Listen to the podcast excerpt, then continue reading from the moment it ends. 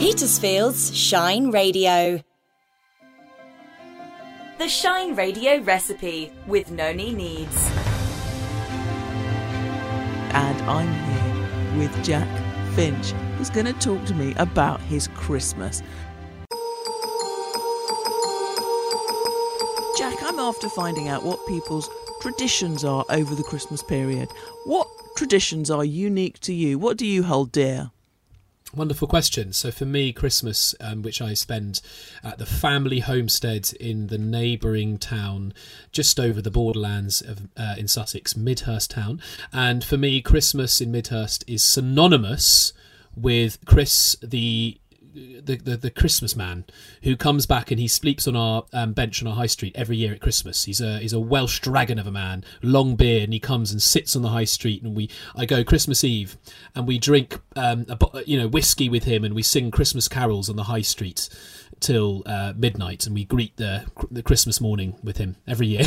he comes every Do year. you? He's a, he's yeah, he's an eccentric individual. He for me he is almost the closest thing to Father Christmas, and um, he's been coming to Midhurst since the early '90s, and I suppose since my teen years I've been acquainted with him, and he's a sort of figure of Midhurst folklore, Christmas folklore. So he's a very big part of it. Mum making a vat of eggnog is another feature of Christmas. Midnight mass after maybe a couple of drinks down the pub. I say a couple of drinks, I mean a couple of drinks. Nothing anti, not no no sort of antisocial levels of alcohol consumption before going to midnight mass. But I will always attend midnight mass. I love the the spirit of it, singing Christmas carols.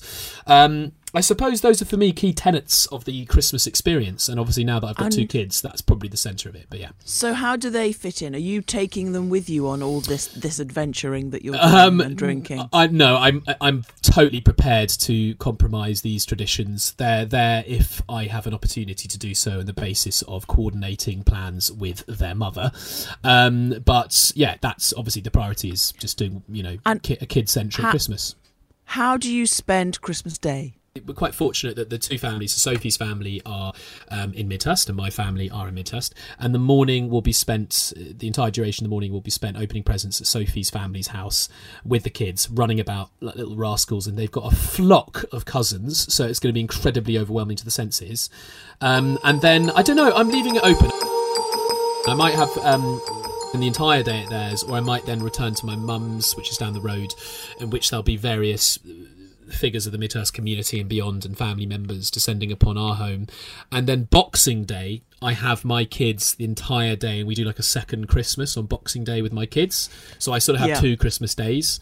So yeah, it's Sophie's family and I'll be spending a large part of the day there. Probably will be culminating for we always have Christmas we're a bit Mediterranean in my household. So Christmas lunch is Christmas dinner in my household. And I think I will go and savour my mum's delicious Christmas dinner, which will be like 6 p.m. And I'll probably spend like the late afternoon, evening at my mum's. Um, yeah, just sort of, you know, meal followed by um, charades, followed by various games, followed by poker, poker and a, maybe a philosophical, existential, political debate, which it usually culminates in, um, due to sort of um, slightly varying outlooks on life. I say slightly because we all we, it's quite cohesive as a unit, but it always it, tends to culminate in some kind of debate.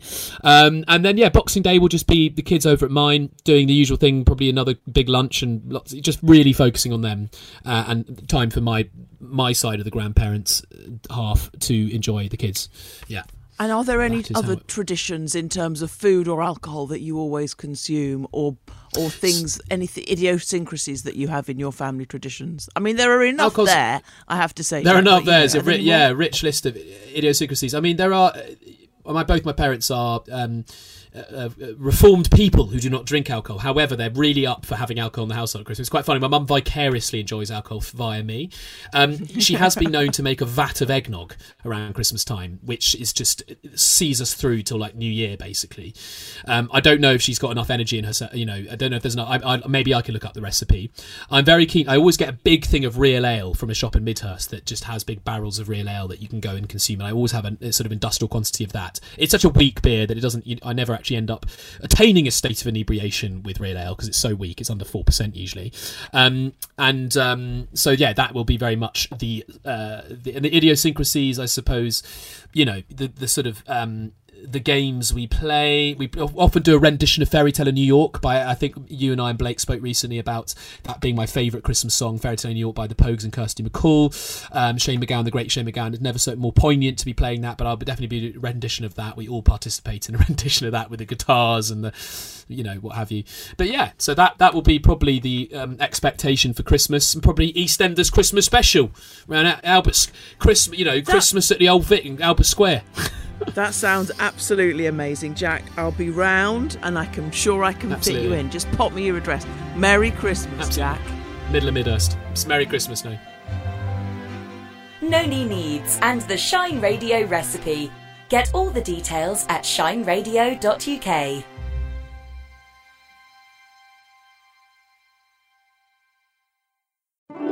Shine Radio is the home of doorstep carols in Petersfield. I'm Joff Lacey. And I'm Claire Venice. We'll be bringing you Petersfield's favourite Christmas carols from our doorstep to yours.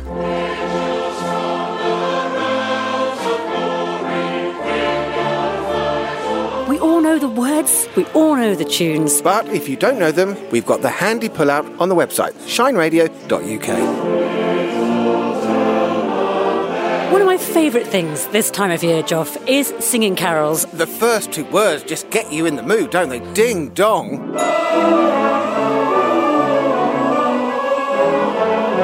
Doorstep carols. Sing along with the radio Wednesday night at 6.